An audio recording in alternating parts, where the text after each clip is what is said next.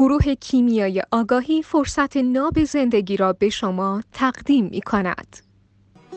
هرمس هرمس میشه دست چپ زئوس یعنی اون تو کادر و تو چارچوب و بر اساس قوانین مقررات و مرتب منظم مشخص. هرمس همه ایناست در خدمت هرمه ولی لایه این سوراخ ها رو پر می‌کنه. یعنی شما وقتی می‌خواید مثلا چارچوب رو بذارید کنار هم یه فضاهای خالی میمونه. این اون فضاهای خالی رو توش حرکت می‌کنه و پر می‌کنه و استفاده می‌کنه و اینا. نمیش هرمس خدای پیام آور. هرمس با زئوس هم شوخی نداره. با همه بقیه شوخی داره تو هرم. همه بلایی هم به سر همه میاره همیشه.